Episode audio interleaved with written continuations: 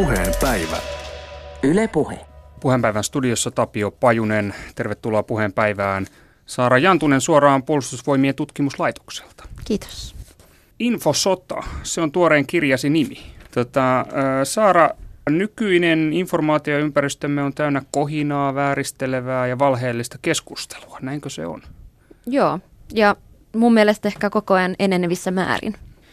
Jos tämä nyt on sitten niin manipulatiivista tämä meidän elämä ja todellisuutemme, missä me elämme tällä hetkellä, niin missä se totuus on?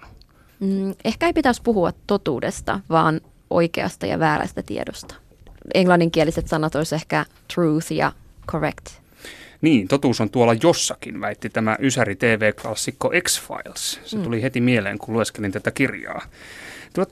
Onko se sitten niin, että ei tämän nykyisen nettiympäristömme, tämän digimaailman, minkä keskellä elämme, niin että ei sen tarkoitus edes ole olla rakentavaa? Rakentaa tällaista jonkinnäköistä suurempaa tietoa maailmasta?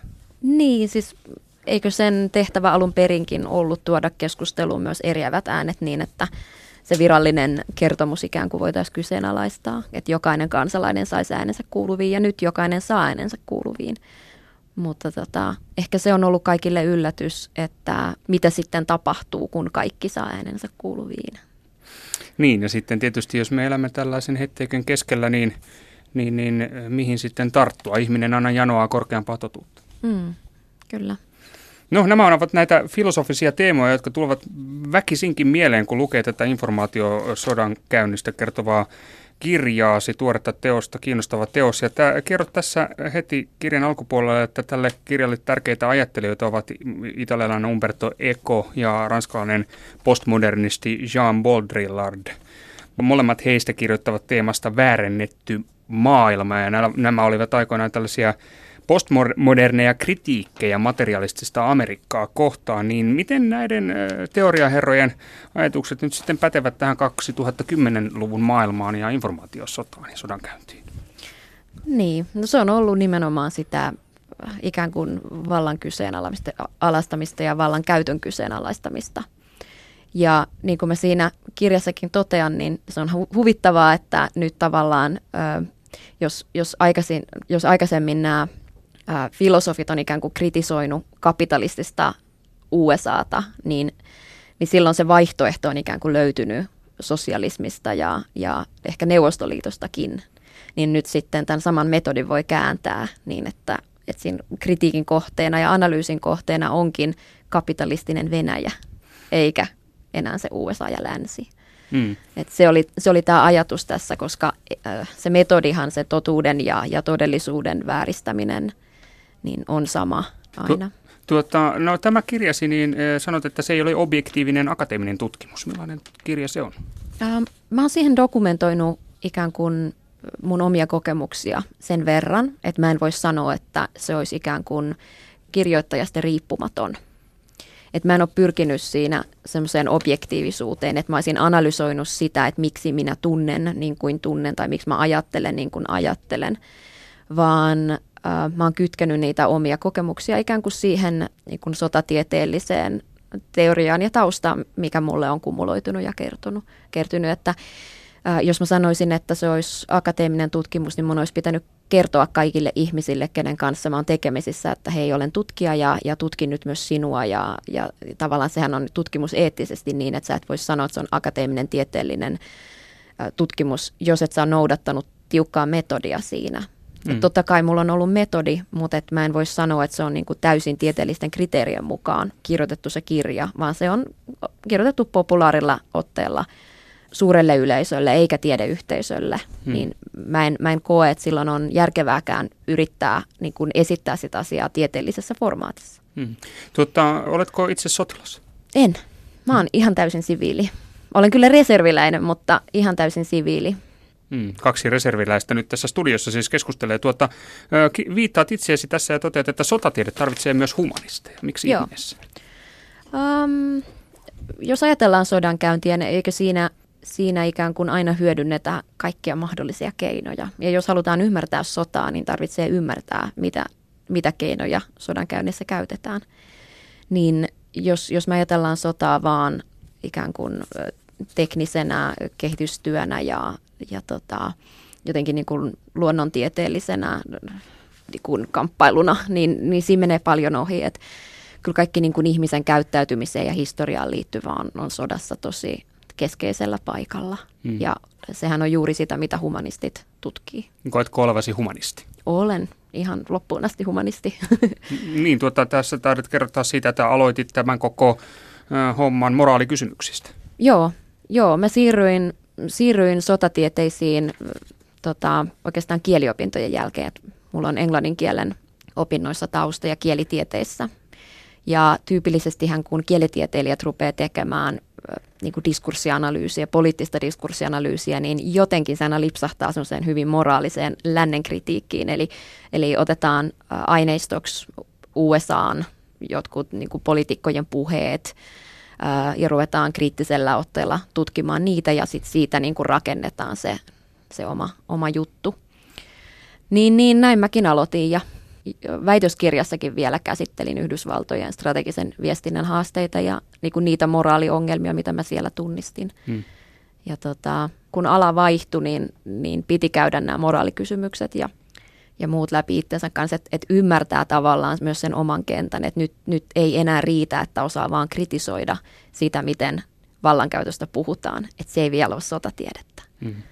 No miten tämä julkaisu sitten, olet tosissaan Puolustusvoimien tutkimuskeskuksessa, tutkimuslaitoksessa töissä, niin onko tämä nyt sitten jotain Puolustusvoimien propagandaa vai mitä tekoa tällä on Puolustusvoimien kanssa tällä kirjalla?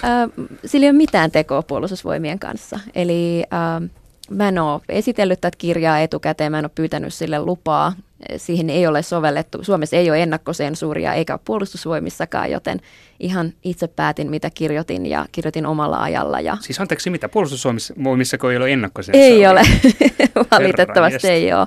Olisi varmaan hirveän jännää kertoa kaikille, että on, mutta ei ole. Joo, mä kirjoitin ihan omalla ajallani, kun ihmisiltä rupesi tulemaan. Mä oon kiertänyt hirveän paljon puhumassa, luennoimassa ja kun tämä Ukrainan kriisi ja sota lävähti tavallaan tietoisuuteen Suomessa ihmisille, ja oikeasti ihmiset rupesivat näkemään, että miten se infosota jotenkin konkretisoitu niin kuin lehtien sivuilla ja sosiaalisessa mediassa ja keskustelussa ihmisten kanssa, että tietyt teemat rupesivat polarisoitumaan, niin niitä pyyntöjä rupesi tulemaan, ja niitä rupesi tulemaan tosi paljon. Ja tosi usein sen jälkeen, kun mä oon pitänyt luennon, niin ihmiset tuli kysyyn sieltä, että hei, että oletko kirjoittanut näistä tai mistä näistä löytäisi lisää tietoa? Ja mulla oli aina vaan englanninkielisiä lähteitä antaa. Mä mietin, että itse asiassa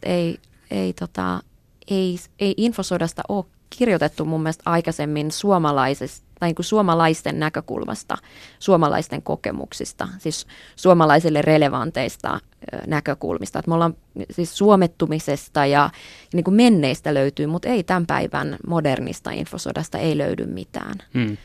Mä ajattelin, että onhan mulla näitä luentomateriaaleja ja mitä kaikkea valmiina ja rupesin pistämään niitä yhteen ja kirjoitin sinne lisää juttuja ja Otava oli kiinnostunut tästä, niin sitten mä valitsin, että mä teen ihan täysin yksityisen ihmisen niin kuin populaarilla otteella kirjoitetun, osin vähän jopa pamflettimaisen tietokirjan niin kuin kaupallisen kustantajan kautta.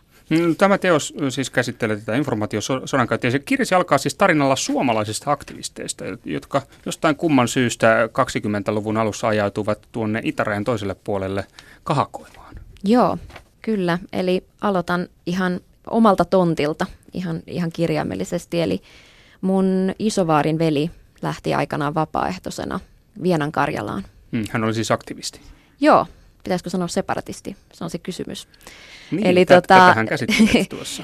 Suomalaiset on koko ajan vähän naureskellut tälle ajatukselle siitä, että venäläiset olisi vapaaehtoisina Ukrainassa tai että onko se ylipäätään uskottavaa tai mahdollista, mutta sitten 100 vuotta sitten suomalaiset lähti valtion kustantamina vapaaehtoisina Karjalaan väärälle puolelle rajaa lietsomaan heimosotaa karjalaisia vastarintaan Venäjää vastaan ja tälleen tämä mun isovaarin veli itse kuoli. Hän kuoli väijytykseen siellä.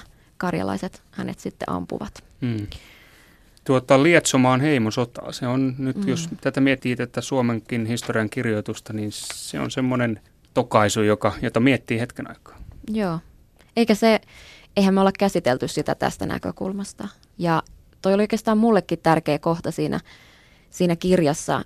Mä halusin aloittaa sillä ja ikään kuin tuoda näkyväksi sen, että en mä suhtaudu kritiikittömästi omaan historiaan enkä omaan sukuun, enkä niihin asioihin, mitä Suomessa on tapahtunut. Että kyse ei ole semmoisesta niin kuin kaunistelusta, että nyt mä niin kuin hyökkään vain yksipuolisesti jotain tiettyä maata tai tiettyä vallankäyttäjää kohtaan, vaan siinä mä teen niin kuin itsellenikin selväksi, että tämä ei ole ongelmaton teema ja aina voidaan tehdä kaksi tulkintaa ihan kaikesta ja toivottavasti lukijakin tekee kaksi tulkintaa tai useamman tulkinnan siitä, mitä mä oon kirjoittanut. Et ne on mun ikään kuin henkilökohtaisia kokemuksia ja ne saa nähdä myös muulla tavalla kuin mun kokemuksina, niin kuin mä oon ne tulkinnut ja esittänyt. Ja se on syy, miksi mä oon kirjoittanut omista kokemuksista. Et mä tiedän ihan tasan, että mitä on tapahtunut ja mä en ikään kuin, mun ei tarvitse juoruilla muiden kokemuksista silloin, kun mä annan esimerkkejä. Niin sitten tavallaan kenenkään ei tarvitse tämmöisen niin kuin sivullisen sietää sitä, että hänen kokemuksistaan ruvetaan tekemään tulkintoja, koska ne tulkinnat on joskus pahantahtoisia. Tämä on tämän teeman kannalta tärkeä nosto. Tämähän avaa sen kysymyksen siitä, että minkälaista tämä informaation vaikuttaminen on. Se on jonkinnäköistä pehmeää sodankäyntiä, mutta mitä se on? Mitä on informaatio sodankäynti? Sotatieteessä puhutaan kineettisestä vaikuttamisesta silloin, kun puhutaan aseista ja fyysisestä tuhoamisesta, mutta silloin, kun puhutaan infosodasta, eli niin sanotusta pehmeistä keinoista, niin puhutaan ei-kineettisestä vaikuttamisesta. Eli kyllä se pyrkii pääsemään ikään kuin ihmisen mielen sisälle. Ja itse asiassa nämä niin kuin monet esimerkit, mitä mä kerron omalta kohdaltani tässä kirjassa, niin ei niissä oikeastaan ole kyse vaan infosodasta eli ikään kuin tiedolla vaikuttamisesta, vaan kyllä on esimerkkejä siitä, miten muhun on pyritty vaikuttamaan ihan psykologisen operaatioina. Ja tämä on ehkä sellainen asia, mitä Suomessa ei ole ehkä haluttu ajatella tai haluttu ikään kuin tunnistaa, mutta ennen vanhaan ajateltiin, että ei voida puhua informaatiosodasta tai psykologisista operaatioista, jos ei ole ikään kuin todistettavissa, että sen takana on joku valtiollinen taho. Mutta kyllä nämä on levinnyt nyt tämän sosiaalisen median myötä nämä samat tekniikat ja samat keinot ihan niin kuin kenen tahansa käyttöön. Eli tuolla liikkuu sosiaalisessa mediassa ja oikeassakin elämässä ihmisiä, ketkä on itseoppineita tässä asiassa ja tosi taitavia manipulaattoreita. Eli onko se nyt sitten niin? Olet siis sitä mieltä, että tämä digimaailma, minkä keskellä nyt elämme, niin se on ikään kuin vapauttanut sekä valtiolliset trolliarmeijat että sitten ihan tämmöiset yksityisetkin trolliaktivistit manipuloimaan ja vaikuttamaan suorastaan sotaisalla tavalla. Joo, siis tästä trollaamisesta on puhuttu nyt vuoden verran Suomessa, vähän ylikin ja se on hyvä, että siitä puhutaan. Tietysti siinäkin on tapahtunut ylilyöntejä, eli on tehty aika villejä tulkintoja ja tavallaan se keskustelukin on ollut ehkä aika yksipuolista. Ollaan oltu lähinnä kiinnostuneet siitä, että maksaako heille joku tai että operoiko, mistä maasta he operoi ja muusta. Mun mielestä se ei ole kauhean mielenkiintoista. Mielenkiintoista on enemmän se, että sitä tapahtuu ja että tämmöinen nettivaikuttaminen ja sosiaalisessa mediassa vaikuttaminen on ihan niin kuin perinteistä nettikiusaamista, mutta se saa tosi poliittisia muotoja ja sillä on poliittisia päämääriä. Et siihen ei varmaan ole semmoista niin kuin yhtä hyvää sanaa, millä sitä voisi kuvata. Mutta eikö tässä nyt sitten siis nämä trolliarmeijat, niin sehän viittaa tuonne Venäjään. Eikö tämä koko homma ja keskustelu Suomessa avautunut nimenomaan tämän venäläisen vaikuttamisen kautta? Joo. Vai olenko väärässä? No Suomessa se keskustelu alkoi siitä, että kyllähän eri valtioilla on ollut sosiaalisessa mediassa vaikuttamista jo niin kuin kauan aikaa ja siitä on ollut useiden vuosien ajan jo tieto, mutta ei se ole kiinnostanut ihmisiä sillä tavalla. Mä luulen, että Suomessa se nousi relevantiksi sen takia, että nyt ihmiset näki sen niin selvästi ja nyt se ekaa kertaa oikeasti vaikutti suomalaisiin. Millä tavalla se vaikutti? Suomalaiset huomasivat sen keskusteluilmapiirin vääristymisen ja tosi moni on joutunut semmoisen hyvin aggressiivisen niin kuin häiriköinnin ja muun vaikuttamisen kohteeksi. Ja kyllähän sen huomaa, että nyt on puhuttu tästä, että pitäisikö verkkolehtien sulkea kommenttipalstat tai moderoida niitä vai mitä tälle pitäisi tehdä. Mutta siis jos katsot vaikka 5 vuotta vanhaa uutista tai 3 vuotta vanhaa uutista, missä käsitellään kriittisesti Venäjää ja sitten menet sinne kommenttipalstalle, niin kyllä se näyttää hyvin erilaiselta kuin se kommentointi, mitä tällä hetkellä Venäjä-uutisten alapuolelle sinne verkkolehen sivulle tulee. Et kyse on, siitä on ihan vahvasti todisteet ja tilastolliset todisteet, että Venäjä-uutisia kommentoidaan useita kymmeniäkin prosentteja aktiivisemmin kuin muita teemoja, ja että niiden sisällöt on vääristynyt ikään kuin semmoisiksi, että ne on Venäjää puoltavia, kun Suomessa perinteisesti ennen tätä Ukrainan tilannetta niin ei ole hirveästi esiintynyt semmoista niin kuin Venäjän toimintaa puolustavaa kirjoittelua. No onko se sitten nimenomaan tämä Krimin miehittäminen ja Ukrainan tilanne, joka tämän laukaisi? Tapahtuuko tämä trolliarmeijoiden lainausmerkissä hyökkäys Suomeen tämän jälkeen? Vai oliko sitä jo ennen? Kyllä sit oli jo. Mun mielestä se suuri käänne tapahtui varmaan siinä juurikin Krimin anneksoinnin ja sitten erityisesti tämän malesialaiskoneen alasampumisen kohdalla. Mutta kyllä sit oli pitkin kevättä, että se oli selvästi nähtävissä. No niin, siis tosissaan Venäjä se on iso valtio. Taitaa olla pinta-alaltaan maailman suurin valtio, niin se on tämmöinen valtiollinen toimija, mutta mainitsit, että tämä ei ole pelkästään tämä trollaaminen, informaatiosodan käynti, vaikuttaminen, manipulatiivinen toiminta netissä, niin siellä ei ole ainoastaan valtiollista toimintaa.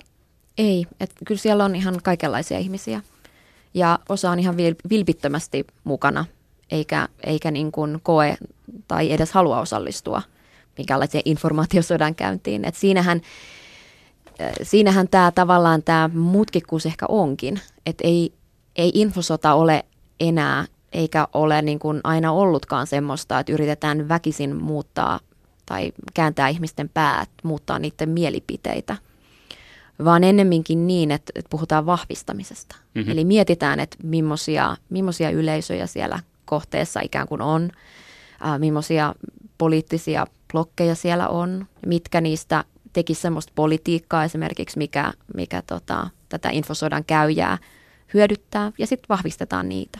Kerrotaan ikään kuin sitä, mitä yleisö haluaa kuulla. Joo. Et jos ajatellaan Venäjän tämmöistä perusnarratiivia, niin se on EU-kriittinen, NATO-vastainen, homofobinen ja rasistinen. Niin kyllä Suomesta löytyy paljon yleisöjä, jotka niin kun tunnistaa näitä argumentteja, voi tukea niitä. Mutta tarkoittaako se, että nämä yleisöt käy infosotaan, niin ei tietenkään. Että tämä on niinku se taika siinä, että se on niinku täysin, se on tosi vaikea mitata, että mitenkään, että mikä on ikään kuin infosodan aiheuttamaa ja mikä nousee siitä yleisöstä, siitä niinku kohteesta ihan spontaanisti ja autenttisesti.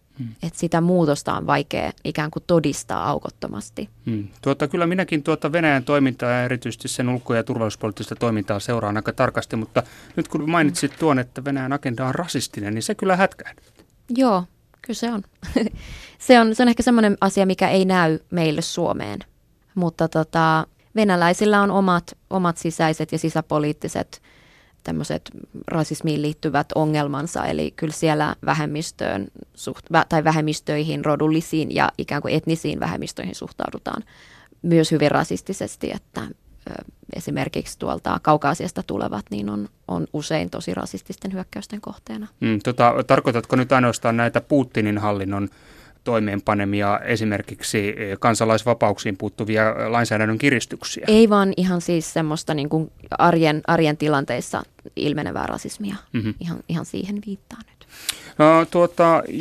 Siis yksityiset kansalaiset harrastavat vaikuttamista, jopa manipulatiivista toimintaa netissä, näin sanoit. V.I. Lenin taisi puhua näistä hyväntahtoisista hölmöistä, vai miten se meni? Joo.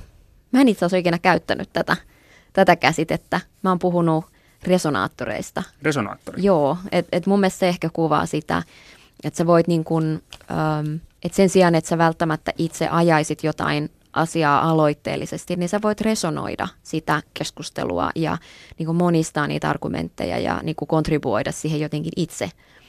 Ja sä voit tehdä sen tietoisena niistä poliittisista päämääristä tai sitten ikään kuin siksi, että se on sulle luontevaa, että sä niin kun hyväksyt ne väitteet ja pidät niitä oikeina ja siksi monistat niitä. Se on just, että mitä mä tarkoitan vahvistamisella. Eli kannattaa vahvistaa jo olemassa olevia ajatuksia, uskomuksia, mielipiteitä. Saara Jantunen, julkaisit tässä kirjassasi myös sinusta itsestäsi julkaistun kirjoituksen, oliko se nyt MV-lehdessä vai missä? Joo, miksi? Se oli siellä kommenttipalstalla. Miksi? Se on osa sitä, että mä haluan tehdä ikään kuin näkyväksi sen, että miten ihmisistä puhutaan sen jälkeen, kun ne on otettu vaikuttamisen kohteeksi. Ja mä en sano, että ikään kuin kirjoittaja, tämän jutun kirjoittaja olisi niin kuin, ikään kuin kävisi aktiivisesti infosotaa, en suinkaan, vaan hän on osa semmoista lokakampanjaa, jonka kohteeksi mä oon joutunut. Mm. Ja mä jouduin sen kohteeksi noin vuosi sitten, kun mä ensimmäisen kerran kommentoin Yle Uutisille tätä informaatiosodankäyntiä. Se oli huvittavaa, kun se itse uutinen, siis mua haastateltiin ja sitten siitä haastattelusta leikattiin pieni klippi sinne uutisen täytteeksi. Et mä en montaa sekuntia ollut ruudulla. Ja mä kommentoin, että kyllä on olemassa lehtitietoja, joiden mukaan Pietarissa on tämmöinen someen vaikuttamiskeskus, jota populaaristi sanotaan trollitehtaaksi. Et on mahdollista, että se liittyy tähän tai sitten ei. Mä en sinänsä ottanut kantaa oikeastaan mihinkään muuhun. Ja sen jälkeen alkoi tulla. Sitten oli yhtäkkiä verkossa, niin kun niitä alkoi pulpahdella pintaan semmoisia kummallisia kirjoituksia minusta ja ihmiset kirjoitteli nettipalstoilla musta ja että se niin kuin tapahtui hyvin nopeasti, että mut otettiin kohteeksi. No sehän ei ole mikään mairitteleva kirjoitus, mikä nostat tässä esiin. Ei, mutta se kuvaa hirveän hyvin. Se on oikeastaan tiivistelmä kaikesta siitä, miten minusta ja muistakin tähän aiheeseen ikään kuin, tai tästä aiheesta keskustelevista on kirjoiteltu. Eli siellä on kaikki ne teemat ja se diskreditointi ja mitätöinti ja tämmöinen niin kuin halveksunta ja ikään kuin lännen demonisointi ja kaikki ne teemat niin kuin löytyy siitä yhdestä kirjoituksesta. Se on ihan malliesimerkki siitä. Ja siksi mä käytin sitä. Ja toisaalta siksi, että mun mielestä se on läpinäkyvää, että mä kerron tässä nyt teille, että kuka minä olen ja mitä mä ajattelen, mutta sitten joku muu voi olla ihan eri mieltä ja se näyttää tältä. Tässähän on sen takia, että tuo on jollain tapaa naulan kantaan, että informaatiosodassahan tieto on vaarallista ja sitä vastaan on vaikea hyökätä. Paras keino hyökätä sitä vastaan on hyökätä viestin tuojaa vastaan. Joo. Mitätöidä hänet. Kyllä. Näinkö siinä aina tapahtuu? Tyypillisesti joo. Ja se on hauska huomata, että nyt kun on tavallaan sotilaat ja sotatieteissä ylipäätään puhutaan aina maalittamisesta. Silloin kun etsitään kohde ja ruvetaan vaikuttamaan siihen, niin kuinka nyt tietyt puhujat Suomessakin on maalitettu ja heitä diskreditoidaan, heitä mitätöidään jo ennakoivasti. Eli ennen kuin he kirjoittaa tai julkaisee jonkun jutun, niin heistä levitetään huhuja ja valheita. Tai ennen kuin se julkaisu tulee ulos, niin kerrotaan jo, että miksi se julkaisu on huono ja epäuskottava, vaikka siitä ei olisi kukaan pystynyt vielä lukemaankaan. Et se on tosi tyypillistä ja siihen saa tottua, kyllä, jos tätä tekee. Ei tietenkään pitäisi tottua, mutta käytännössä jos ei totu, niin ei myöskään voi tehdä tämmöistä työtä. Tämähän ei tietystikään ole mikään uusi ilmiö siinä mielessä, että ainahan meillä on ollut koko maailman sivu täynnä näitä mustamaalaamiskampanjoita. Joo, no, mutta niitä ei ole hirveästi ollut mun mielestä Suomessa semmoisia niin kuin selviä, hyvin aggressiivisia. Että se on tehty hienovaraisemmin, jos sitä on tehty. Huhuillahan on aina pelattu ja tehty politiikkaa, mutta semmoinen niin kuin avoin infosotamainen lokakampanjointi, niin se on nyt mun mielestä niin kuin noussut näkyväksi nyt nimenomaan tämän niin kuin Ukrainan aikana. Semmoinen, mikä kohdistuu spesifisti suomalaisiin ihmisiin, suomalaisiin asiantuntijoihin. Ja ennen tätä ikään kuin Ukraina ja informaatiosodankäyntikontekstia, niin sitä tapahtuu ehkä näkyvimmin maahanmuuttoon liittyville tai maahanmuuton tutkijoille, ketkä julkaisee tutkimustuloksia maahanmuuttoon liittyvistä kysymyksistä. No onko tämä maahanmuuttokin sitten jonkinnäköistä tämmöistä valtiollisesti ohjattua informaatiosodankäyntiä tai siihen liittyvät lyttäys- ja lokakampanjat? No, sitäkö väität? En väitä näistä menneistä, että miten suomalaisia maahanmuuttotutkijoita on kohdeltu, mutta nyt on kyllä vahvoja merkkejä siitä, että siis venäläisessä narratiivissahan tämmöinen niin kuin maahanmuutto, terrorismi, pakolaiskeskustelu, niin siis sille on pitkät, että siitä on tehty kauan. Että siellä on, se on niin kuin yksi sellainen alateema siinä narratiivissa. Eli kerrotaan, että kuinka Yhdysvallat on aiheuttanut Lähi-idän kaikki ongelmat, joka nyt sitten purkautuu pakolaiskriisinä ja itse asiassa Yhdysvallat on tämän kaiken takana syypäänä. Niin kyllä se on nyt tämän hetken pakolais- ja maahanmuuttoja, tai pitäisi sanoa turvapaikanhakijakriisin takia, niin noussut niin kuin vahvemmin esille niin kuin tässä informaatiosodankäynnissä, että kyllä sitä hyödynnetään kaikin tavoin. Mutta toi, mitä puhuin näistä maahanmuuttotutkijoista, niin se oli ehkä semmoinen Suomen sisäinen juttu. Eli siellä oli nähtävissä taas suomalaisten tekemiä lokakampanjoita nämä tutkijat on joutunut suomalaisten ikään kuin aktivistien uhkailemaksi ja näin, niin se on ehkä eri asia, mutta kun se on olemassa Suomessa se semmoinen niin kuin ilmiö kuin, maahanmuuttoon kriittisesti suhtautuvien tämmöinen niin kuin narratiivi, niin sitäkin voidaan vahvistaa ja se voidaan tehdä enemmän näkyväksi ja enemmän vaikuttavaksi sitten sitä kautta. Tahdotko sanoa, että Venäjän intresseissä olisi jollain tapaa ikään kuin heiluttaa Euroopan unionin yhtenäisyyttä vaikuttamalla siihen, miten esimerkiksi Suomessa ajatellaan tästä pakolaiskriisistä? Kyllä. Okay. Kyllä. Ja se ei liity vain Suomeen, vaan koko Eurooppaan. Kaikki semmoiset asiat, mitkä epävakauttaa eurooppalaisia ja EU-yhteiskuntia, niin niitä voidaan käyttää hyväksi. Eikä itse asiassa se, että Venäjä tällä hetkellä osallistuu aktiivisesti sotatoimiin Syyriassa, niin se ei suinkaan auta Euroopan pakolaisongelmaa. Informaatiosodan käynti, tämmöinen vaikuttaminen siis on tilannetietoa ja on tilanneymmärrystä. Ja ne, jotka mediassa tätä tilanneymmärrystä kansalaisille tarjoavat, niin ovat näitä kommentaattoreita. Joo. Kirjoita tästä. Joo. Siitä, että taistellaan tilannetiedolla tilanneymmärryksen alueella. Kyllä. Tämäkö se on kiteytettynä tämä informaatiosodan käynti? Joo, eli tilannetietoahan me kaikki saadaan. Se on sirpaleina informaatioympäristössä. Mutta semmoiset ihmiset, ketkä kykenevät kokoamaan sitä ikään kuin tilanneymmärrykseksi ja selittämään, että miksi tämä asia on tärkeä ja mihin se liittyy.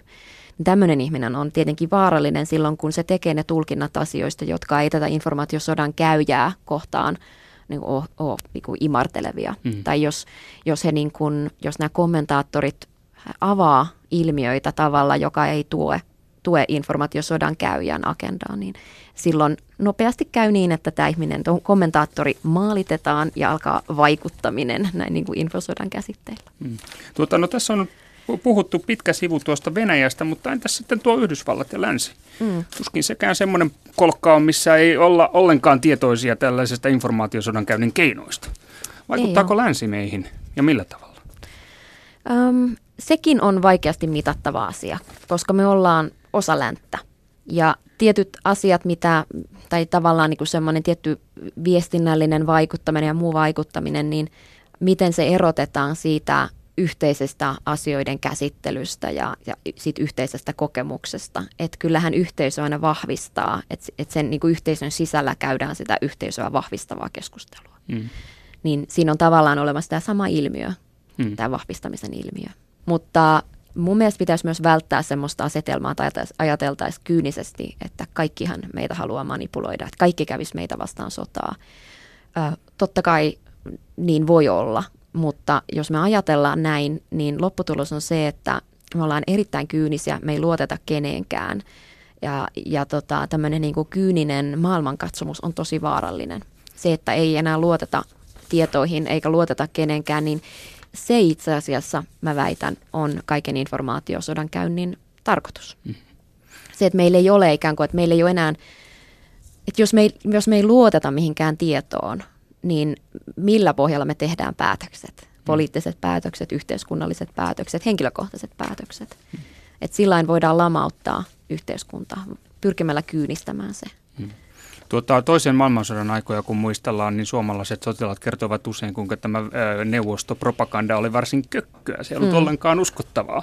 Toisaalta sitten muistelin 90-luvun alkua ja Persianlahden sotaa, kun oliko se nyt Norman Schwarzkopf vai kuka esitteli näitä täsmäpommeja. Se oli jotenkin todella vakuuttavaa. Että tässä nyt sitten aivan täsmällisesti pommitetaan vain niitä pahiksia.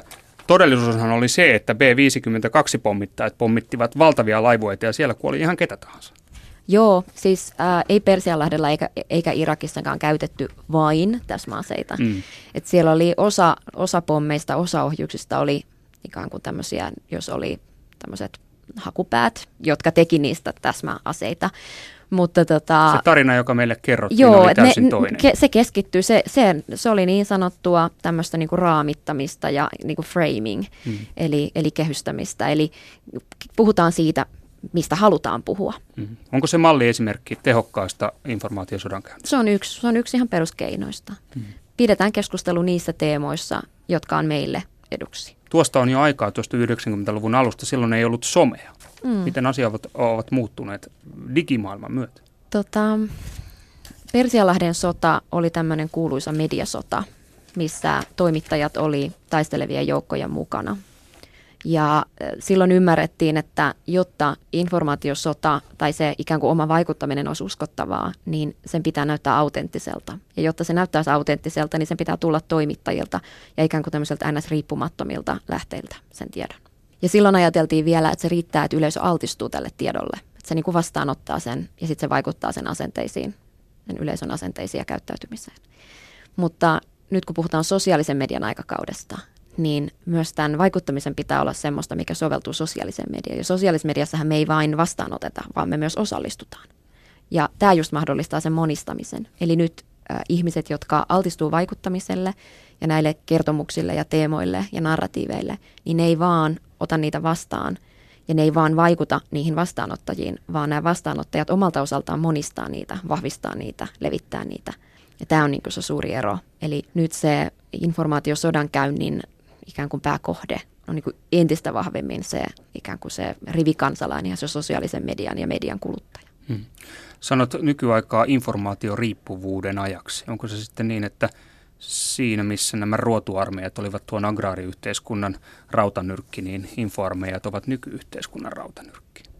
No voisi niin sanoa, että kyllähän vaikuttaminen tapahtuu siellä, missä on ihmiskunnan tai yhteiskunnan riippuvuudet. Ja tällä hetkellä yhteiskunnat on riippuvia tiedosta ja ikään kuin tiedon välityksestä, niin on luontevaa, että silloin se vaikuttaminen tapahtuu siellä.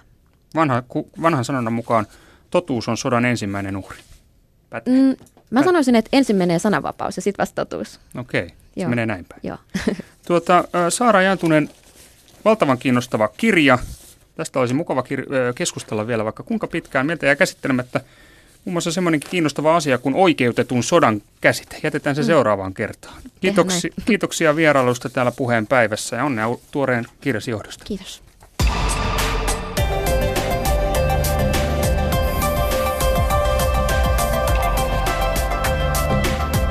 Puheenpäivä. Yle Puhe.